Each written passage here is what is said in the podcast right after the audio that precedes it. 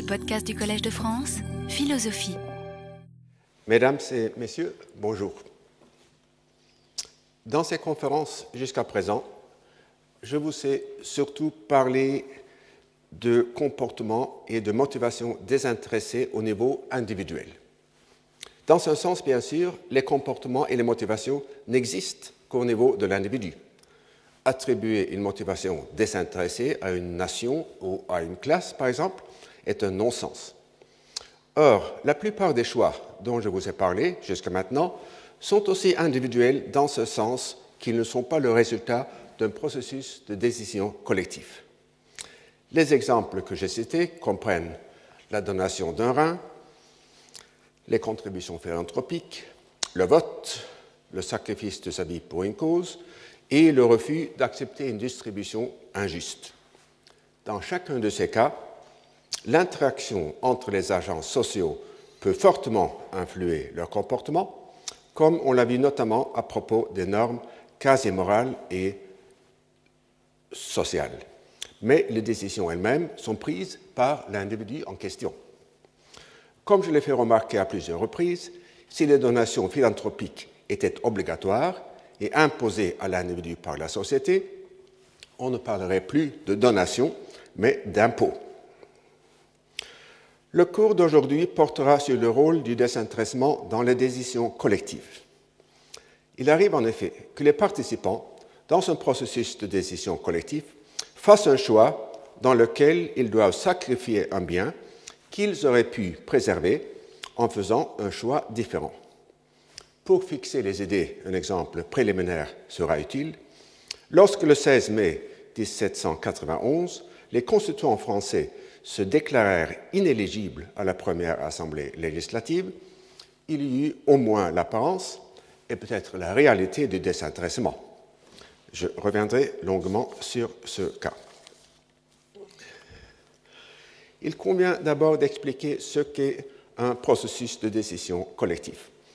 Aujourd'hui, je vais seulement esquisser ce qu'on pourrait appeler les composantes élémentaires du processus, renvoyant d'ailleurs à mon cours en 2008-2009 qui aura pour thème justement les décisions collectives.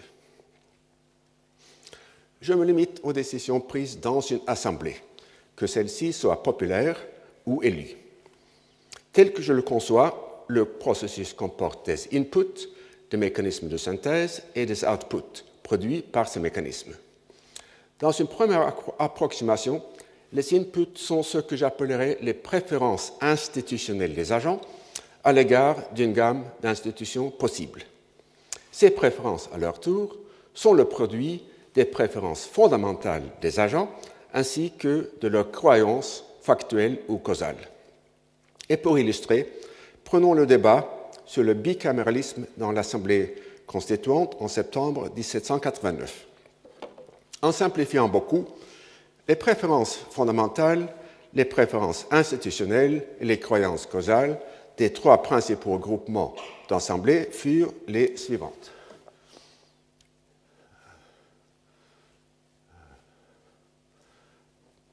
Donc, vous voyez que euh, radicaux et monarchiens avaient les mêmes préférences fondamentales, mais des croyances causales différentes. Les partisans de la politique du pire, à la droite, euh, partageaient la croyance causale des monarchiens, mais leurs préférences fondamentales étaient différentes.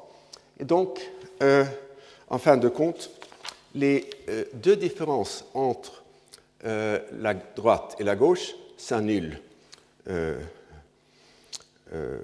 c'est-à-dire les différences de préférence fondamentale et de croyance causale s'annulent de manière à produire la même préférence institutionnelle pour le monocaméralisme, qui était en fait adopté. C'est évidemment un cas particulier, mais pourtant moins rare qu'on pourrait le penser. Et vous en verrez un autre exemple à la fin de cette conférence. Observons aussi qu'il faut distinguer non seulement entre préférences fondamentales et préférences institutionnelles, mais également, au sein de ces dernières, entre les préférences intimes et les préférences exprimées. Comme on le verra dans un moment, un agent social peut avoir intérêt à exprimer des préférences institutionnelles qui ne correspondent pas à ses convictions intimes. Euh, les mécanismes de synthèse sont au nombre de trois l'argumentation, la négociation et le vote. Tandis que les deux premiers visent à l'unanimité, le troisième entre en jeu si celle-ci s'avère impossible.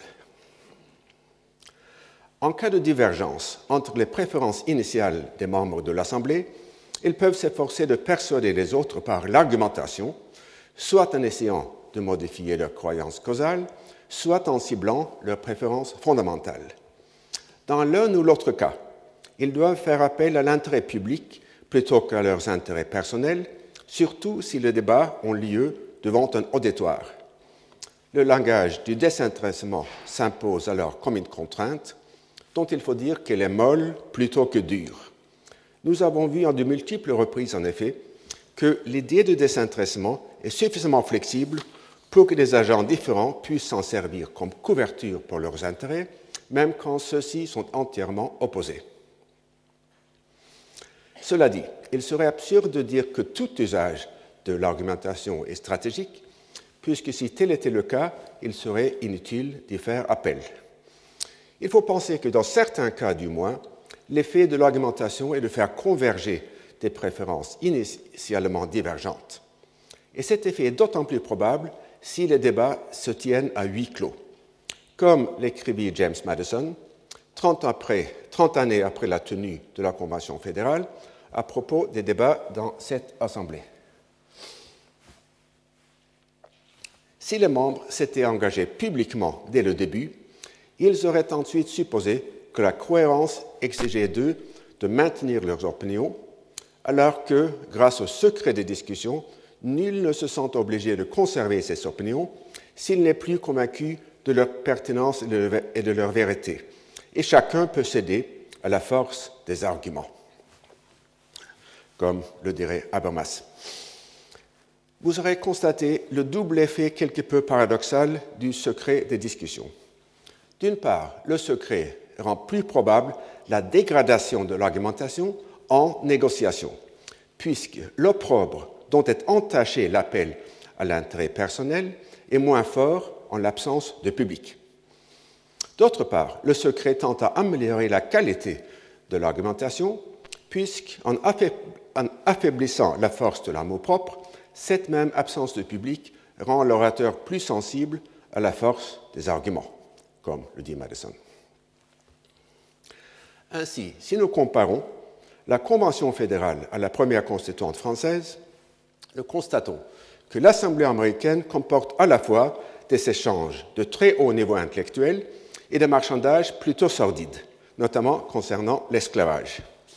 À la constituante, on fit des discours brillants, mais aucun orateur ne se dit jamais être indécis ou incertain, comme cela se produisit à la Convention.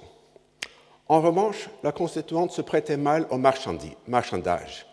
L'Assemblée était trop nombreuse, les membres trop peu disciplinés et les contraintes argumentatives trop fortes en raison de la présence de l'auditoire.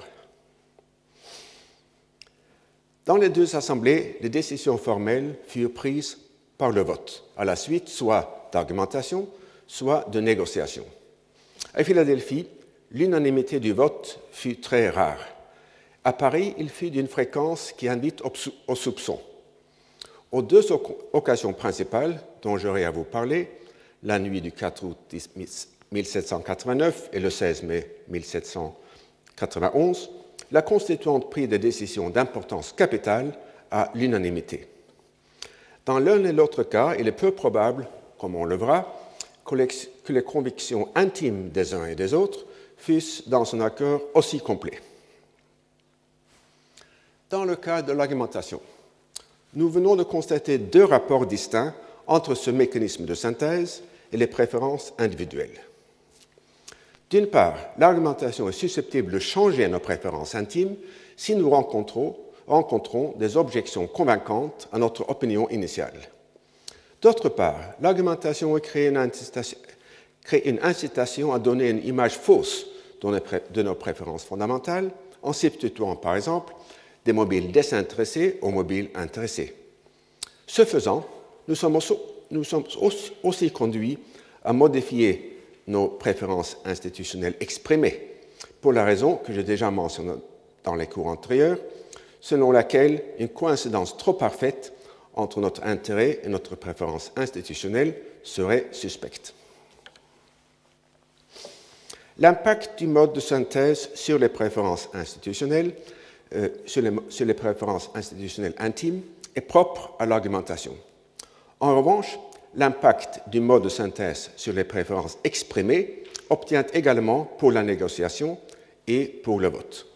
Autrement dit, tout mode de synthèse exerce une influence, causale sur le choix par l'agent d'exprimer telle préférence plutôt que telle autre. Je m'explique. Dans le cas de la négociation, l'agent a toujours intérêt à, déguiser ou déformer l'intensité de ses préférences en exprimant un grand attachement aux questions dont, en réalité, il se soucie peu, et inversement, en prenant l'indifférence à l'égard de celles qui lui importent le plus. Ainsi, un syndicat peut afficher comme sa priorité des améliorations coûteuses des conditions de travail afin d'obtenir en contrepartie de concessions en cette matière l'augmentation de salaire qui lui tient vraiment à cœur.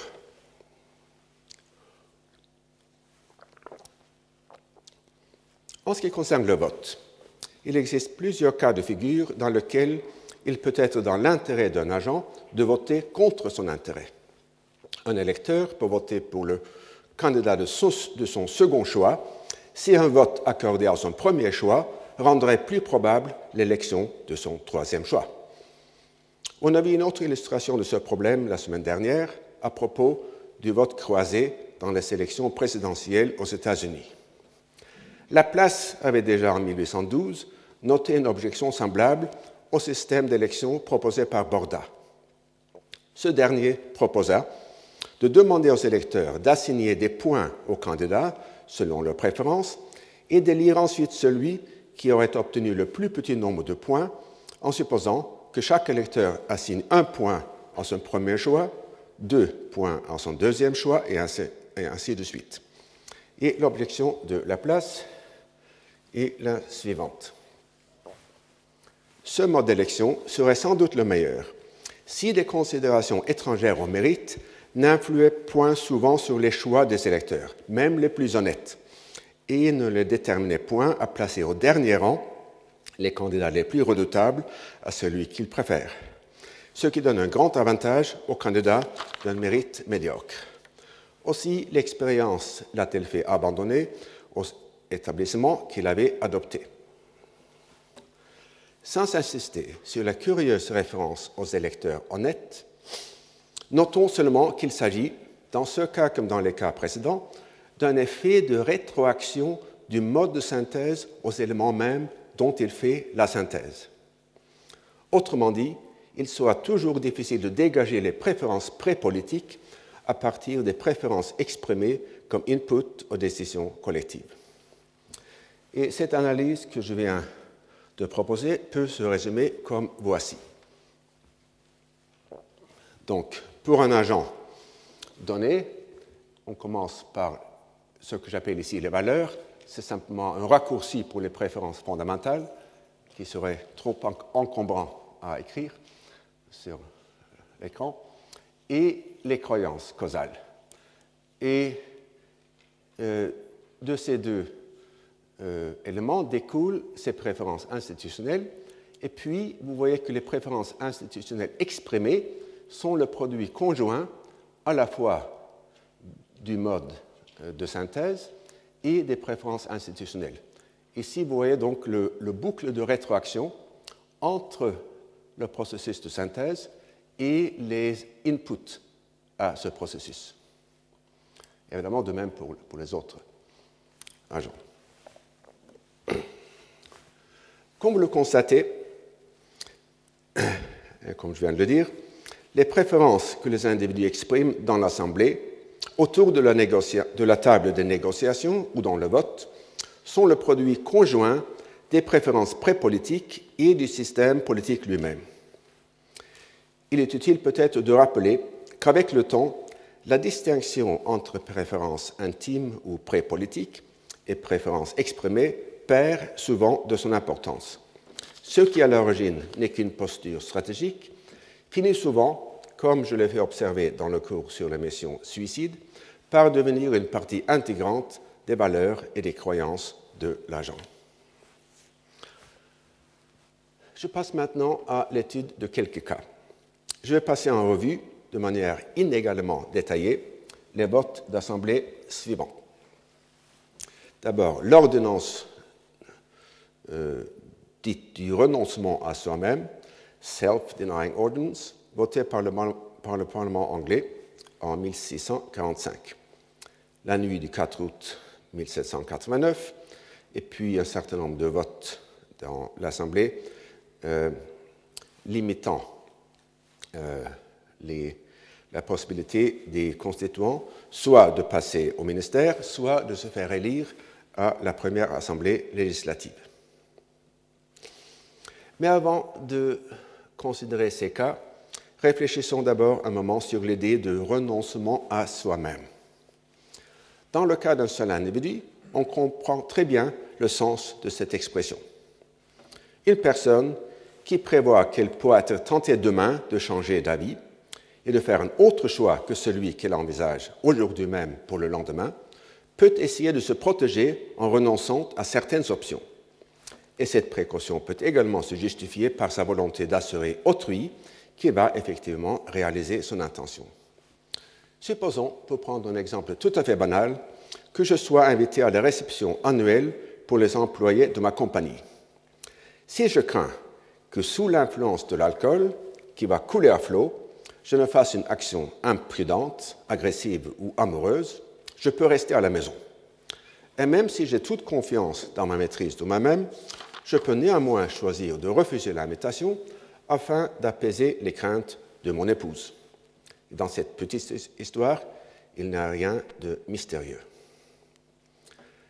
Or, lorsque nous passons du cas individuel au renoncement à soi-même de la part d'une pluralité d'individus, comme les membres d'une assemblée, l'obscurité commence à tomber. D'abord, il n'y a pas de soi collectif. Même dans le cas d'un renoncement fait à l'unanimité, on est devant un empêchement mutuel plutôt que d'un auto-empêchement collectif. En plus, comme je viens de le dire, dans les processus de décision collective, l'unanimité est toujours suspecte, car elle laisse penser que l'accord ne s'est fait qu'avec une dose de pression sociale. Et lorsqu'il n'y a pas d'unanimité, le renoncement par la majorité équivaut à l'imposition à la minorité. Et dans ce cas, en effet, cette imposition pourrait être le but principal de la majorité et le renoncement simplement le coût qu'elle serait prête à payer pour y accéder. De manière alternative, la majorité pourrait renoncer à l'usage de certains moyens afin d'en priver aussi la minorité actuelle si un jour cette dernière est amenée à devenir majoritaire. Avant de proposer des exemples pris dans les diverses assemblées, je voudrais brièvement illustrer cette dernière possibilité par la révision constitutionnelle en 1974 qui permit à 60 députés ou sénateurs de déférer, de déférer une loi au Conseil constitutionnel. À première vue, cette initiative du président Giscard d'Estaing pourrait sembler constituer une limitation de sa propre liberté d'action au profit de l'opposition et, de manière plus générale, au profit de l'intérêt euh. Or, fait surprenant, la gauche vota contre la révision. Autre fait révélateur, dans l'Assemblée nationale, le ministre de la Justice, Claude Gerbet, défendit la révision par la nécessité de sauvegarder les libertés fondamentales si jamais la gauche arrivait au pouvoir. Donc, pour Giscard d'Estaing, le renoncement à son pouvoir législatif presque total fit le prix qu'il était prêt, à payer pour empêcher la gauche au pouvoir de procéder à des, nationalisations massives. Et les événements lui ont donné raison sur tous les points. La gauche gagna en 1981, elle proposa des nationalisations, la droite saisit le Conseil constitutionnel qui les cassa. Passons maintenant à la première ordonnance du renoncement à soi-même de 1645. Dans la guerre civile d'Angleterre, l'opposition parlementaire au roi fut entravée par des divisions internes, notamment entre les différents nobles qui se contestaient le commandement militaire. Et dans son premier discours important, Cromwell lança le défi suivant. Si nous ne menons pas cette guerre de quelque façon plus énergique, plus rapide, plus efficace, si nous nous conduisons comme des soldats de fortune, sans cesse appliqués à faire filer la guerre, le royaume se lassera de nous et prendra en haine le nom du Parlement. Que disent nos ennemis? Bien plus, que disent beaucoup de gens qui étaient nos amis à l'ouverture de ce Parlement? Que les membres des deux chambres ont gagné de grands emplois et des commandements et que par leur influence dans le Parlement et leur autorité dans l'armée, ils veulent se perpétuer dans leur grandeur et qu'ils ne permettront pas que la guerre finisse, de peur que leur pouvoir ne finisse avec elle. Bannissons toute idée d'enquête sur les causes du mal et appliquons-nous à chercher le remède. Nous avons tous, je l'espère, le cœur assez anglais pour qu'aucun de nous n'hésite à sacrifier au bien public son intérêt personnel. Bien que Cromwell lui-même ne propose pas de remède spécifique, il fit de connivence avec un autre membre des communes, South Tate, qui affirma qu'il n'y a qu'un moyen de finir tant de mots, c'est que chacun de nous renonce franchement à soi-même. Je propose qu'aucun membre de l'une ou de l'autre chambre ne puisse, durant cette guerre, posséder ni exercer aucune charge au commandement militaire ou civil et qu'une ordonnance soit rendue à cet effet.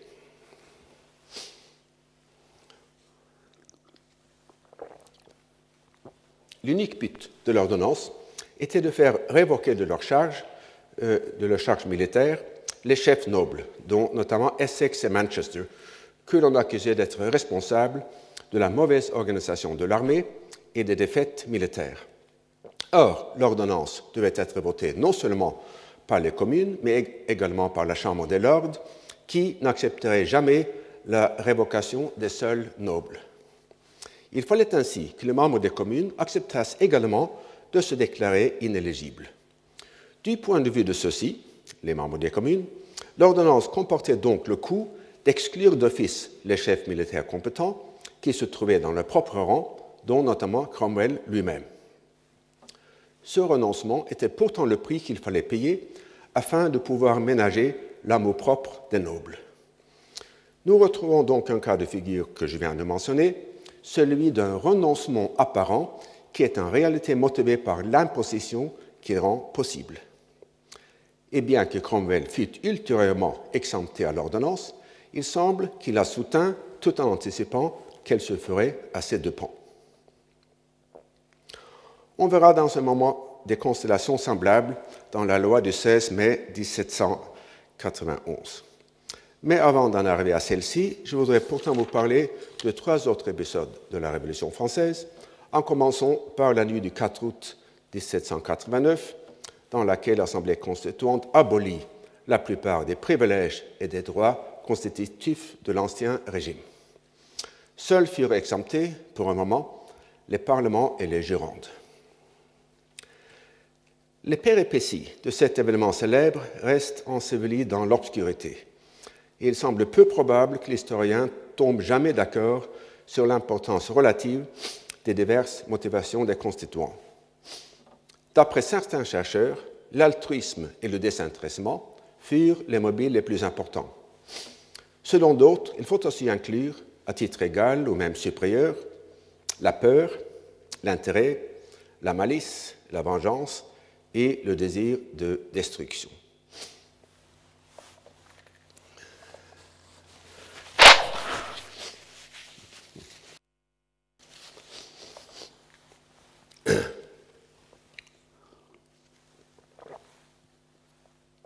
Pour vous donner une idée de la diversité des appréciations, je reproduirai un certain nombre de témoignages contemporains ainsi que les jugements de quelques historiens.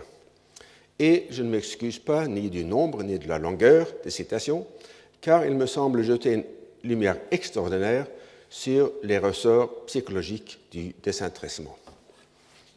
Et je commence par deux entrées dans le journal du constituant Adrien Duquesnoy.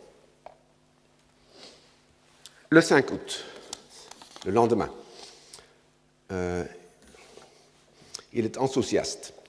Jamais, sans doute, aucun peuple n'a offert un tel spectacle. C'était à qui offrirait, donnerait, remettrait au pied de la nation. Moi, je suis baron de Languedoc, j'abandonne mes privilèges. Moi, je suis membre de cet État d'Artois, j'offre aussi mon hommage. Moi, je suis magistrat, je vote pour la justice gratuite. Moi, j'ai deux bénéfices, je vote contre la pluralité des bénéfices. Plus de privilèges de ville, Paris, Bordeaux, Marseille et renonce. Grande et mémorable nuit. On pleurait, on s'embrassait. Quelle nation, quelle gloire, quel honneur d'être français. Or, le 10 août, le ton change. Le plus grand mal, sans doute, est qu'il n'y ait pas d'esprit public. On se tromperait étrangement si l'on croyait que c'est l'amour de la patrie qui a déterminé la, plupart de ceux qui ont renoncé à ce qu'ils possédaient. Et si jamais l'Assemblée nationale érige des autels à deux divinités, ce doit être à la peur et à la vengeance. C'est la peur qui a forcé la noblesse à renoncer aux droits seigneuriaux. C'est la vengeance qui l'a porté à poursuivre la vénalité des charges. Ainsi, si ces opérations sont bonnes, si elles sont durables, il est évident que la peur et la vengeance ont fait le salut public. Et cette dernière remarque euh, est aussi euh, une remarque semblable est aussi faite par Mirabeau dans le Courrier de Provence. Pour qui connaît les grandes assemblées, les émotions dramatiques dont elles sont susceptibles, la séduction des applaudissements, l'émulation de renchérir sur des collègues, l'honneur du désintéressement personnel, enfin cette espèce d'ivresse noble qui accompagne une effervescence de générosité, pour qui réfléchir sur le concours de ces causes tout ce qui paraît extraordinaire dans cette science rentre dans la classe des choses communes. On aurait pu procéder avec des formes plus méthodiques, mais les résultats n'auraient pas été plus avantageux. L'espèce de défi des différents ordres, qui se provoquait à des concessions réciproques, tournait tout entier au bien général. Il semblait qu'on mit à l'enchère tous les vieux effets, tous ces titres poudreux de la féodalité, de la fiscalité, et que le prix demandé pour la destruction de l'un fut la destruction de l'autre. Il convient de préciser ici que Mirabeau, peut-être parce qu'il se douta de ce qui allait se produire et ne voulut pas se compromettre, fut absent de la session de la nuit du 4 août. Et en plus, il laissa une grande partie de la rédaction, rédaction du Courrier de Provence à son atelier genevois, dont Étienne Dumont et ce dernier s'exprime pour son propre compte, sans doute en témoin oculaire, dans les termes suivants. Tel qu'il se sentait ruiné par une proposition qui venait d'être adoptée unanimement, en faisait une autre, par vengeance, pour ne pas souffrir seul. Mais l'Assemblée entière n'était pas dans le secret des principaux moteurs, et ceux-ci allèrent leur train en profitant de cette espèce d'ivresse générale. C'est une référence au club breton. Et pour une autre typologie des motivations, je cite un texte d'un disciple allemand de CIS, Hölzner. Quelques-uns de ses membres avaient bien pour but leurs efforts l'utilité générale, mais beaucoup faisaient de nécessité vertu. L'un s'imaginait de prendre les oiseaux au piège, l'autre aspirant aux éloges d'un journal, d'un groupe, sans s'inquiéter des conséquences, un troisième était entraîné dans l'ivresse générale, un quatrième cherchait à gâter les choses en les poussant jusqu'à l'extravagance. Et il convient de souligner cette dernière observation, selon laquelle certains constituants pratiquaient la politique du pire en votant pour le décret du 4 août. Et à mon avis, c'est une idée tout à fait plausible et même probable. Et puis, je vais vous présenter deux jugements contrastés fait à 10 ans d'intervalle par le marquis de Ferrières. Euh, le surlendemain des événements, ou trois jours après, il écrivit euh, à, ses proches que la séance du mardi au soir, 4 août, est la séance la plus mémorable qui se soit tenue jamais chez aucune nation. Elle caractérise le noble enthousiasme du français. Il montre à l'univers entier quelle est sa générosité et les sacrifices dont il est capable lorsque l'honneur, l'amour du bien, l'héroïsme du patriotisme le commandent. Dix ans après, le ton change. Les députés des communes, par un feint enthousiasme, par des applaudissements prodigués à chaque nouvel abandon, s'efforcent d'entretenir le délire. Un sentiment de haine, un désir aveugle de vengeance, et non l'amour du bien, semblent animer les esprits. Chaque parti veut atteindre son adversaire, lui porter des coups, sans s'embarrasser de ce qu'il reçoit lui-même, en se mettant trop à découvert. Et constater le caractère diamétralement opposé de ces deux jugements. Enfin, je cite, c'est plutôt pour, parce que c'est amusant, ce n'est pas forcément sérieux, un texte de Révarol. Le feu avait pris à toute la tête. Les cadets de bonne maison, qui n'ont rien, furent ravis d'immoler leur trop, heureux, trop heureuse année sur l'autel de la patrie. Quelques curés de campagne ne goûtèrent pas avec moins de volupté le plaisir de renoncer aux bénéfices des autres, mais ce que la postérité aura peine à croire, c'est que le même enthousiasme gagna toute la noblesse. Le zèle prit la marche du dépit, on fit sacrifice sur sacrifice, et comme le point d'honneur chez les Japonais est de s'égorger en présence les uns des autres, les députés de la noblesse frappèrent un avis sur eux-mêmes et du même coup sur leurs commettants.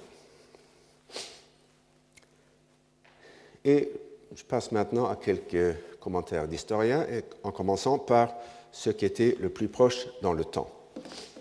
Dans ce qui reste un livre, une source euh, extraordinaire sur la Révolution, Joseph Strauss euh, caractérise la nuit dans les termes suivants. Le caractère français se montra tout entier dans cette science. On y voyait sa, sa promptitude à s'émouvoir, son désintéressement et sa légèreté. Des mots touchants et des traits épigrammatiques circulaient dans la salle. Il y eut des défis généreux et de petites vengeances. Des suppressions furent provoquées avec une vertueuse abnégation de soi-même et d'autres par de futiles motifs. Tandis que l'évêque de Chartres parlait, le duc du Châtelet dit en riant à ses voisins Ah, il nous ôte la chasse, je vais lui ôter ses dîmes. Et le duc proposa que les dîmes en nature fussent converties en redevances pécuniaires rachetables à volonté.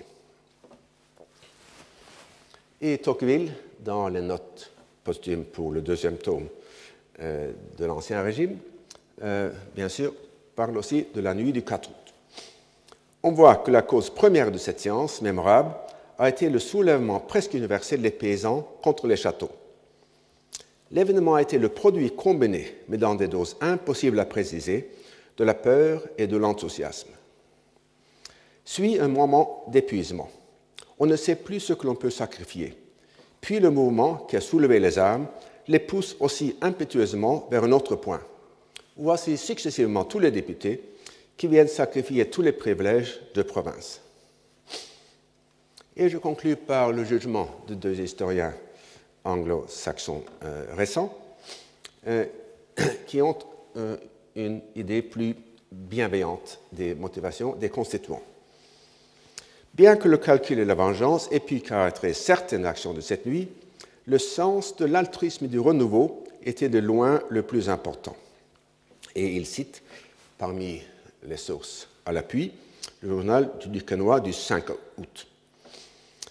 Et euh, après le sacrifice par le duc du Châtelet de ses droits seigneuriaux, au début de la soirée, une sorte de magie, un esprit d'enthousiasme et de sacrifice de soi tout à fait inattendu semble s'être emparé de l'Assemblée. Pour quelques brefs instants, une combinaison étrange d'idéalisme, d'angoisse et d'un sentiment de fraternité les avait tous réunis. Et il cite également le journal de Duquesnois du 5 août. Mais aucun des deux ne cite le journal du 10 août qui va dans le sens contraire.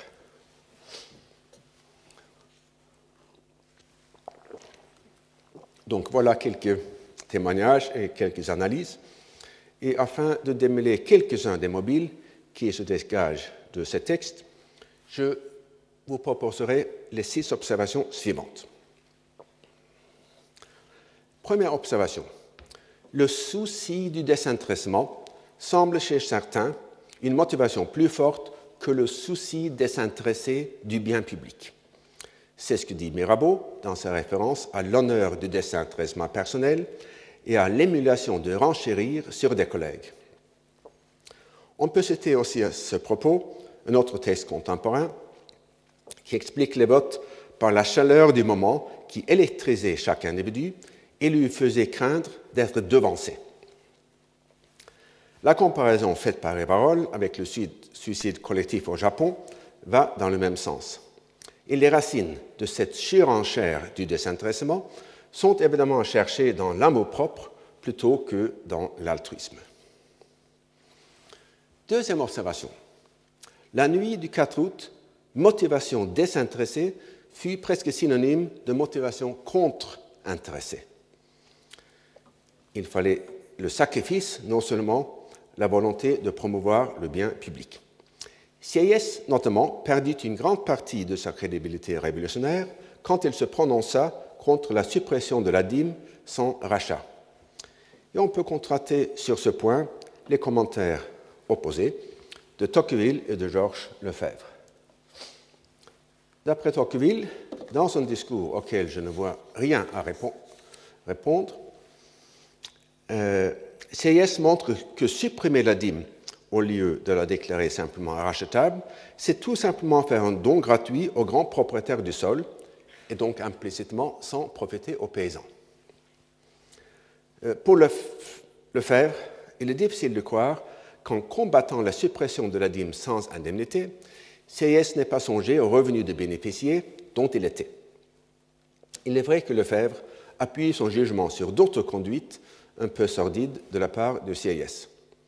Or, ce qui est important, c'est que dans l'atmosphère surexcitée de la nuit du 4 août, le fait même de renoncer au renoncement suffisait pour faire croire à une motivation intéressée.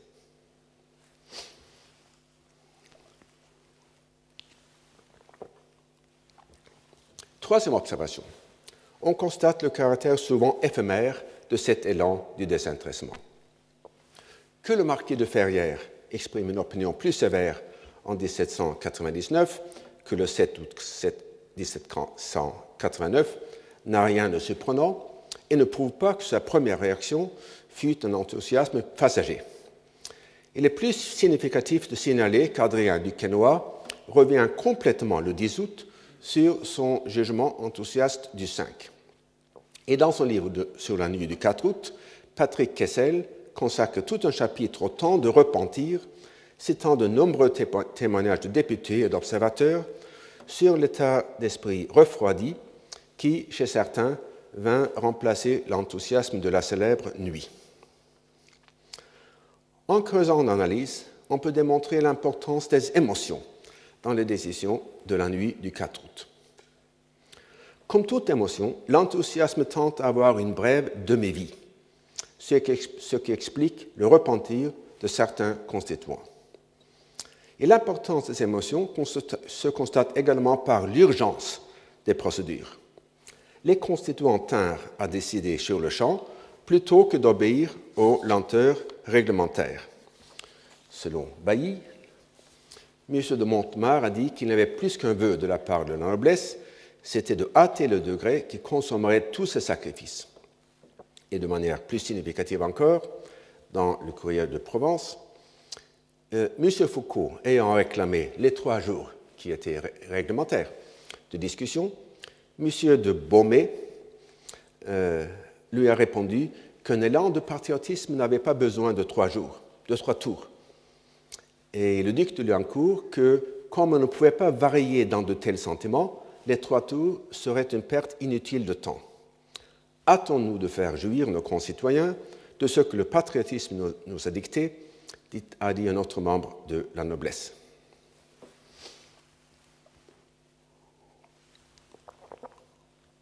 La proposition du duc de Liancourt, selon laquelle on ne peut pas varier dans de tels sentiments, est évidemment fausse étant donné euh, la brève demi-vie des impulsions émotionnelles. Mais en même temps, sa proposition reflète assez fidèlement la conclusion des psychologues selon laquelle on a du mal à concevoir, dans un état émotionnel, que celui-ci ne perdure pas indéfiniment. Bien que cette conclusion soit assez bien appuyée par des expériences psychologiques, la nuit du 4 août y apporte quelques contre-exemples. On constate en effet que parmi les constituants qui, insistent sur une exécution immédiate des décisions, certains le font parce qu'ils anticipent la perte d'élan avec le temps. C'est ce que dit notamment Christine. Je m'oppose à toutes les landeurs que peut-être un repentir tardif apporte au plus noble désintéressement. Donc, c'est l'anticipation du repentir qui, ici, euh, avec l'urgence des émotions, fait euh,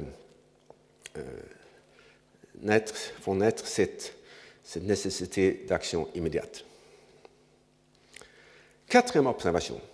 L'enthousiasme n'est pas la seule émotion capable d'induire l'urgence, car la peur produit souvent le même effet. L'objet de la peur des constituants, le 4 août, n'était plus les soldats du roi et n'était pas encore les foules parisiennes, mais à ce moment précis plutôt les fureurs paysannes, puisqu'ils venaient de recevoir la nouvelle d'une vague d'attaques sur les châteaux à la fin de juillet et, après une première impulsion de répondre par des représailles, optèrent pour la concession.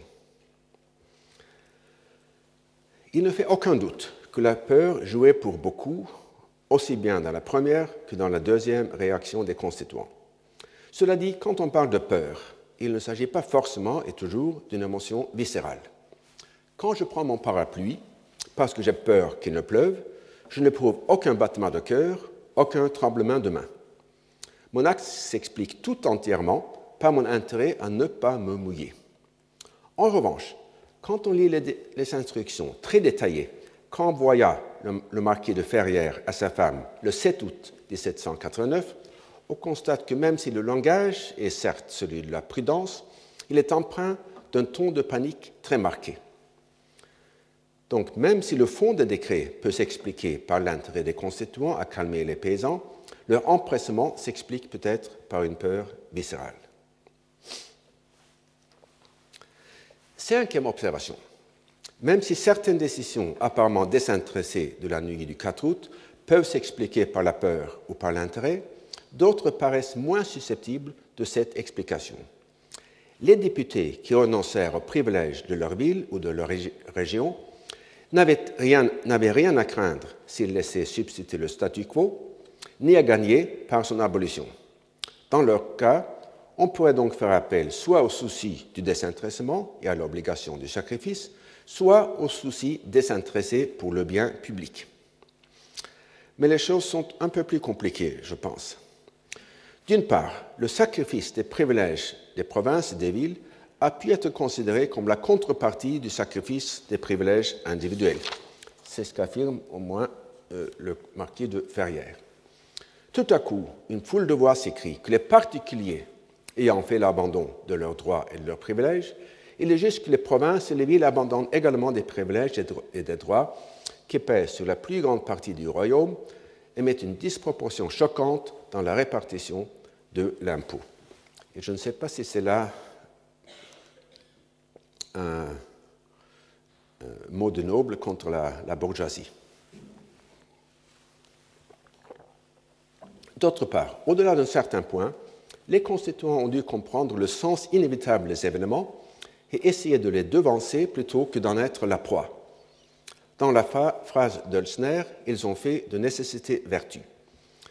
En écrivant à ses commettants le 21 août, le député Lassalle leur explique ainsi sa vote. Je n'ai offert la renonciation nos privilèges que lorsque j'étais certain que l'Assemblée nationale allait décréter que tous ceux du royaume était ou serait aboli. Et par conséquent, il devenait très intéressant pour nous, dans les conséquences présentes, dans les circonstances présentes, d'être cité au nombre de ceux qui avaient cédé volontairement. Ainsi, il peut y avoir eu un effet boule de neige dans lequel les motivations désintéressées n'ont joué, joué qu'un rôle secondaire. Il est inutile, je l'espère, d'insister sur la fragilité de cette reconstruction. Nous avons beaucoup de pièces du puzzle, du puzzle mais il n'existe pas d'assemblage canonique et unique.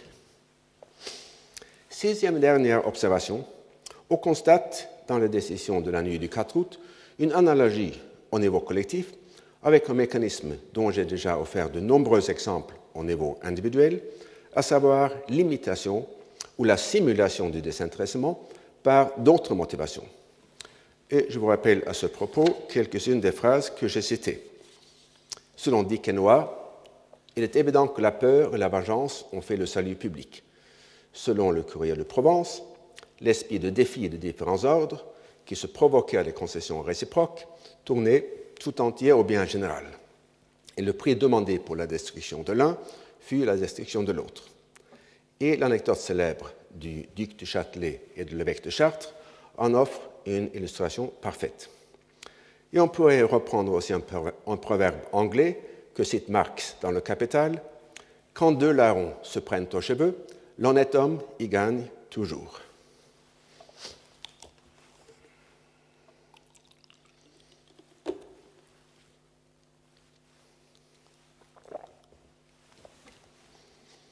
Je passe maintenant aux trois votes où les constituants s'interdirent de passer au ministère et de se faire élire à la première Assemblée législative.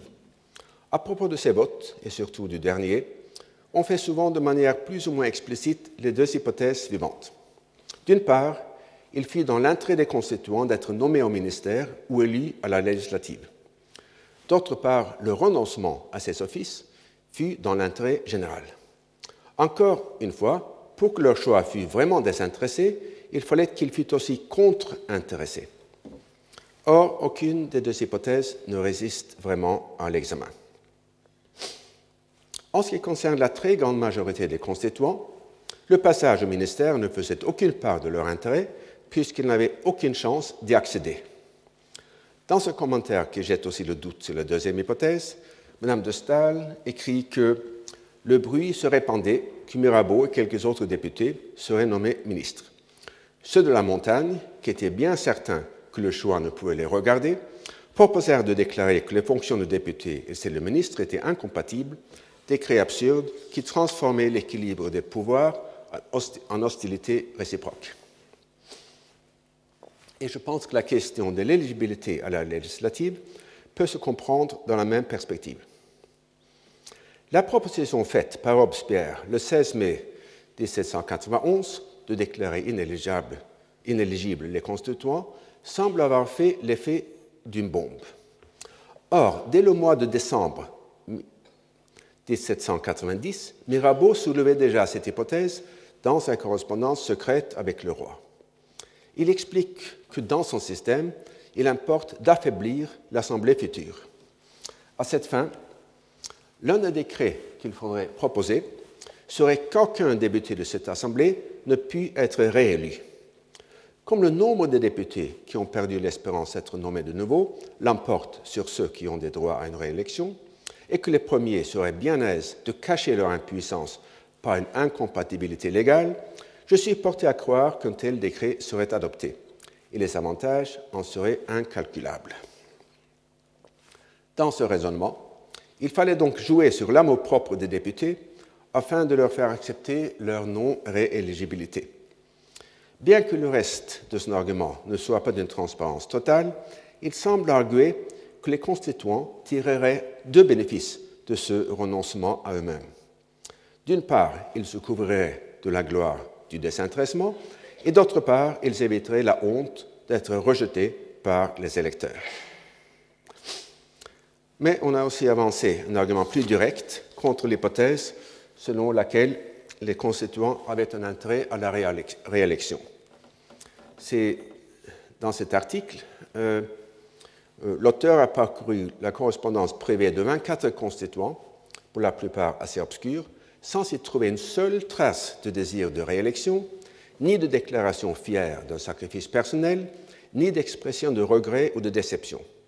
Ils étaient avant tout fatigués et désireux de rentrer chez eux. Comme il le note, cette documentation, documentation ne constitue pas de preuve décisive. Il y a néanmoins une très grande divergence entre la rhétorique, publique, dans laquelle le désintéressement et le sacrifice de soi avaient la place centrale, et ses communications privées. En ce qui concerne la deuxième hypothèse, selon, laquelle le renoncement des constituants au ministère ou à la réélection fut dans l'intérêt public, il faut nuancer. Je vous rappelle la distinction que j'ai proposée dans le cours du 18 janvier entre l'intérêt brut et l'intérêt bien entendu, ce dernier étant défini par ce qu'il est fondé sur des croyances rationnelles.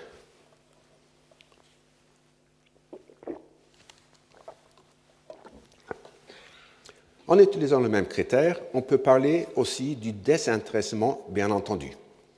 Quel qu'ait été leur mobile personnel, certains constituants ont pu croire qu'il était dans l'intérêt du pays d'avoir une séparation absolue entre le pouvoir exécutif et le pouvoir, et le pouvoir législatif, ainsi que d'avoir une assemblée entièrement renouvelée.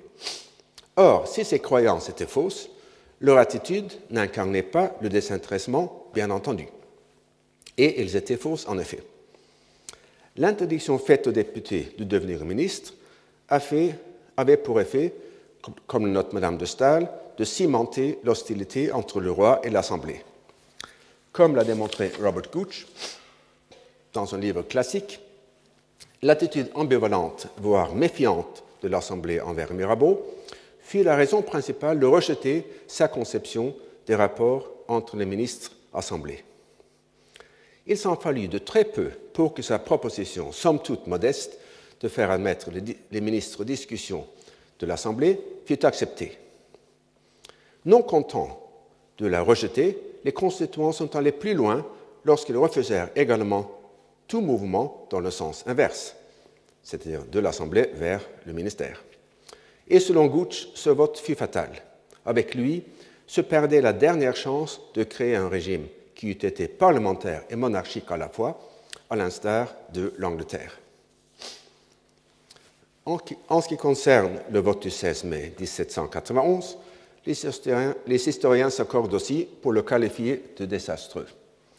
Dans le résumé tout à fait représentatif de François Furet, la non-rééligibilité des constituants permet à Robespierre de marginaliser des adversaires expérimentés, comme le chef Feuillant, et de donner du coup un poids supplémentaire aux militants de la Révolution parisienne qui détiendront seuls l'avantage de l'ancienneté par là, son influence à lui, qui courtise assidûment les clubs, sera renforcée, y compris sur les parlementaires tout neufs. Ainsi, nous constatons que les votes sans question n'allèrent ni à l'encontre des intérêts individuels des constituants, ni dans le sens de l'intérêt national bien compris. Faute de temps, je ne reviendrai pas sur le vote du 7 novembre. Avant d'arriver au vote décisif du 16 mai 1791, il est utile de s'attarder un moment sur le vote du 7 avril de la même année, par lequel l'Assemblée interdit le passage de ses membres au ministère pour une période de quatre ans suivant la fin de la session. Le bref compte rendu dans le journal universel du discours par Robespierre, dans lequel il proposa cette mesure, conclut par la comparaison suivante. Enfin, on a vu se renouveler la superbe scène du 4 août 1789. Selon le compte-rendu le plus complet du discours, Robespierre s'exprima ainsi. J'ai affaire à l'Assemblée une motion très simple qui ne, peut être, adoptée utilement que dans le moment où je parle et qui doit l'être nécessairement avant toutes celles qui tiennent au ministère. Un philosophe dont vous avez honoré la mémoire et dont les écrits ont préparé la Révolution et vos travaux a dit Pour inspirer plus de confiance et de respect pour les lois, le législateur doit en quelque sorte s'isoler de son ouvrage et s'affranchir de tous les rapports personnels qui peuvent le lier aux grands intérêts qu'il a décidés. Le philosophe, bien entendu, c'est Rousseau, qui n'a jamais rien dit de la sorte. Comme vous pouvez le constater, Robespierre déforme complètement le texte euh, pertinent. Quand les, surgues donnent des lois à la patrie, il commença par indiquer la royauté. C'était la coutume de la plupart des villes grecques de confier à des étrangers, des étrangers l'établissement des leurs. Les républiques modernes de l'Italie imitèrent souvent cet usage, celle de Genève en fit autant et s'en trouva bien. Celui qui rédige les lois n'a donc ou ne doit avoir aucun droit législatif Et le peuple même ne peut, quand il le voudrait, se dépouiller de ce droit incommunicable parce que selon le pacte fondamental, il n'y a que la volonté générale qui oblige les particuliers et qu'on ne peut jamais s'assurer qu'une volonté particulière est conforme, est conforme, à la volonté générale qu'après l'avoir soumise au suffrage libre du peuple. Je déjà dit cela, mais il n'est pas inutile de les répéter. Mais le rapport entre le législateur qui propose les lois et le peuple qui les approuve n'a évidemment rien à voir avec le rapport entre ceux qui font les lois et ceux qui les exécutent. De plus, on ne trouve chez Rousseau aucune trace de l'idée selon laquelle l'indépendance du corps législatif se justifie par le besoin d'inspirer plus de confiance et de respect pour les lois. Enfin, je cherche en vain les raisons de cette loi. Qui pourrait croire que le roi puisse soudoyer un législateur en lui proposant un poste de ministre trois ans plus tard? Comment cette promesse serait-elle crédible? L'explication la plus probable est que Robespierre voulait simplement écarter ses rivaux du ministère. Et en conclusion, je ferai quelques observations trop brèves sur la loi du 16 mai 1791. Dans sa justification de cette mesure, Robespierre reprend certains des thèmes de son discours du 7 avril.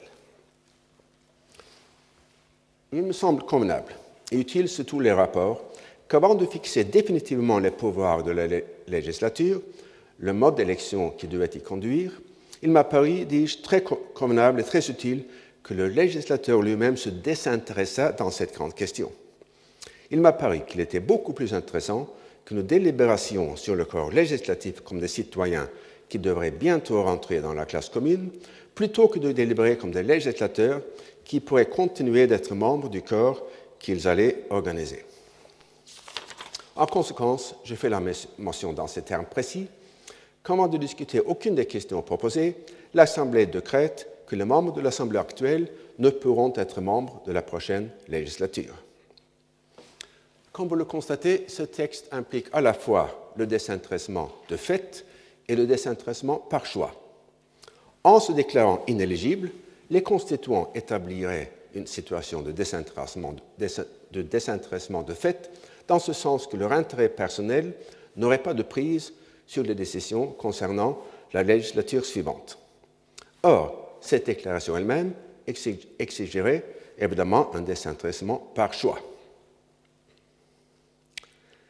À la différence de la loi du 7 avril, celle du 16 mai répond à un problème réel, même si elle avait des conséquences néfastes.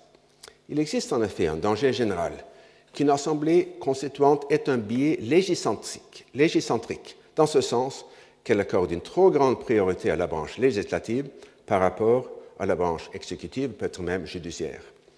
Il est normal de penser que l'institution à laquelle on appartient est une institution importante.